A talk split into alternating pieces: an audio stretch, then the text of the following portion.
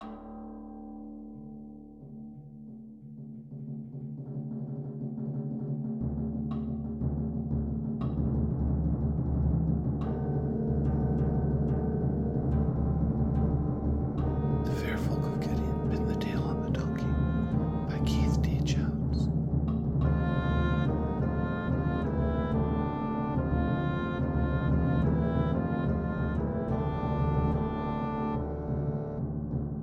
Chapter 38 The Gift of Freedom. Scrambling to my feet, still shaken by the fall, managing to stand, stumbling, reaching for the children, looking at the forest, noticing it for the first time as we start to move, trying to run, almost falling, the children dragging at my arms, wanting to be still. They didn't understand that the common market was all around us, hidden maybe, but around us. You couldn't see them, but they were still there. As they couldn't see us, we couldn't see them. But at any second I expected someone to reach for us out of the world from the trees. The common market was still there. I could feel it surrounding us. I wanted to move to be far away from where we had been in the market, even though it was only trees. I wanted that space, that distance. They were looking for us. I knew it. Searching for the three who had slipped from their fingers, we had to move away from the common market, escape from Beowulf Drake. Did I say we had escaped, that we were free? That was true and false. We'd escaped the market, left Beowulf Drake behind us. He couldn't see us. He couldn't make slaves of the children. But he would follow us. He would chase us. He would catch us if he could. Where were we? Away from the market? How far away? Could he follow us? Could he catch us? I didn't want to stand still and find out. Beowulf Drake had found me. When I had returned from the lands beyond, he had been waiting. He had known when I would return, when I would grow bored of that little stretch of beach before the ocean. I don't think he had sat there waiting all the time I'd been resting on the beach. He had known when I would return. He had known where I would be. He had tracked me somehow, some way known only to him. Perhaps that was why Del Morgan had paid him, because he knew how to capture the Grendels and Drakes as they returned to the world. That meant he could track us, follow us, even to this place, this forest we had stumbled upon. As we had fled from Beowulf Drake, as the crowds had driven us, as they had forced us this way and that, sport to their amusement, I still don't know how we had escaped. Perchance the crowd had wished to continue their games and sent us to this place. Perhaps we had forged our own way, three Grendels running for our very lives.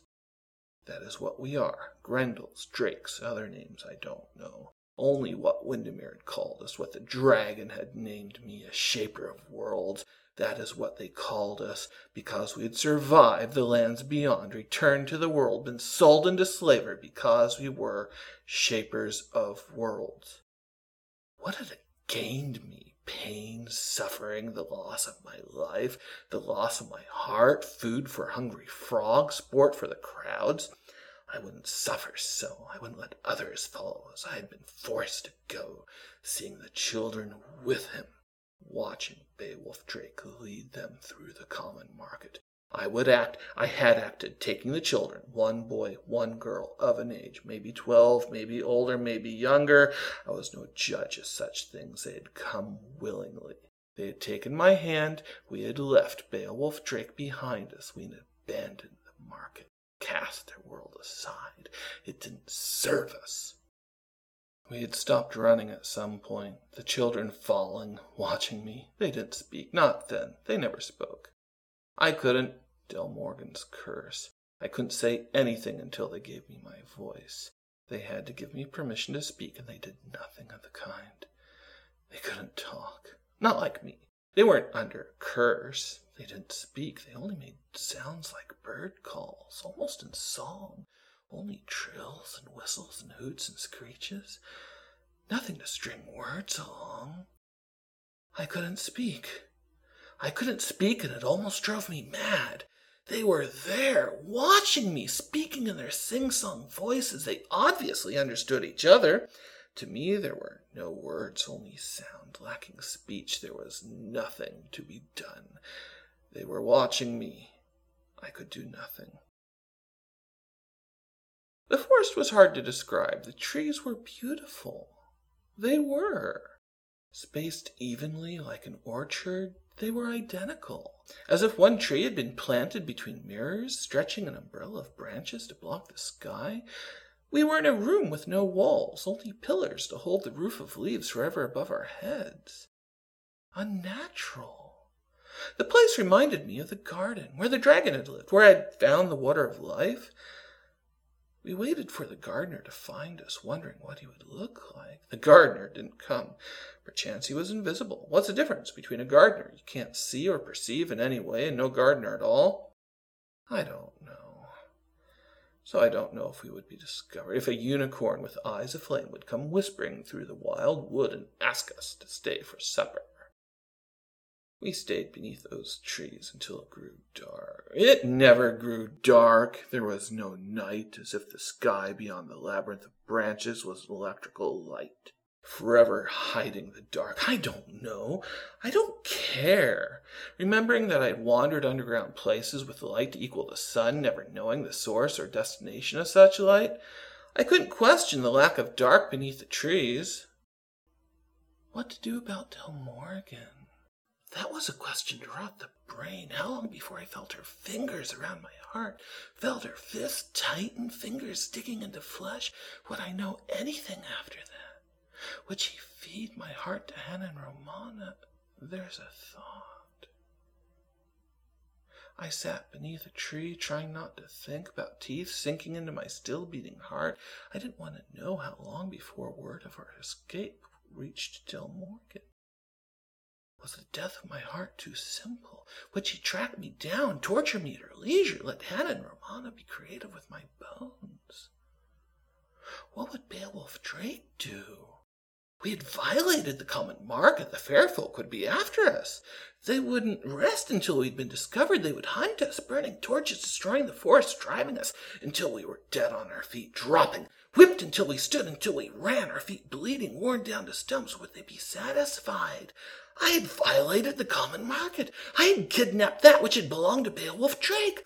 The two children spoke no words I could understand. Were they happy? Were they free? Did they know what had happened? I had known nothing returning from the lands beyond. These two were lost, confused, scared. Why had they given themselves to me? They would have been better off with Beowulf Drake, even as slaves. They would have been fed. I had nothing to offer. They wouldn't have starved. It's something to say. I didn't need food. Sometimes I grew hungry, other times I didn't. In the dark, I'd gone long without eating. Sitting on the beach, I'd gone even longer. It may have had something to do with Del Morgan taking my heart. I, I don't know. That doesn't explain the lands beyond. I don't know. All I know is that the children were hungry. I don't know if they were starving. They grew weak. I had nothing to give them. I searched for food, finding nothing beyond the wood, nothing but trees planted in row upon row upon row upon row upon row upon row. No stream flowed, no rain fell. The branches and the leaves were inedible. They made the children retch, vomiting until they stained the grass with bile, dry heaving until they spat blood. There was nothing I could do.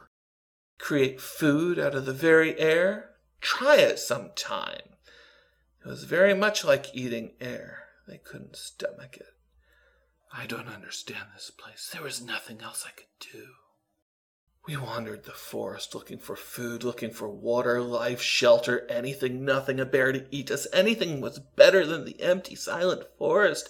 I almost wished that the fair folk would find us. Beowulf Drake looking down at us, dragging us back to market. If only he would care for the children, feed them, as I could do nothing, only whispered to them with my thoughts, knowing they heard nothing knowing they wouldn't understand even if they could hear me whispering that everything would work out, we would survive, we would find food. There was nothing else I could do except hold the girl she died in my arms. She was so weak, so tired. Holding her, struggling to breathe, I felt her body give. The breath rush from between her lips, her eyes looking forever for the sky. We sat there, the boy and saying nothing no strength, no wish for tears, only leaning against a tree, cradling her body. What else was there? We slept. I slept. There was no schedule, no day, never night, no rhyme or reason. I slept when I was tired. Opening my eyes, I was alone. The boy was gone.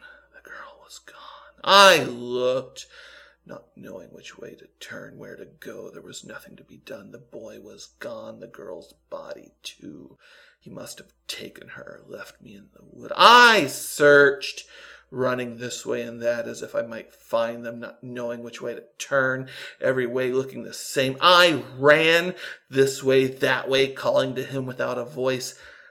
I never found the boy, never even knew his name. I had given them freedom from slavery. Beowulf Drake wouldn't have them. I could give them nothing. I'd offered them their freedom. I'd given them death. It was the only gift I could give.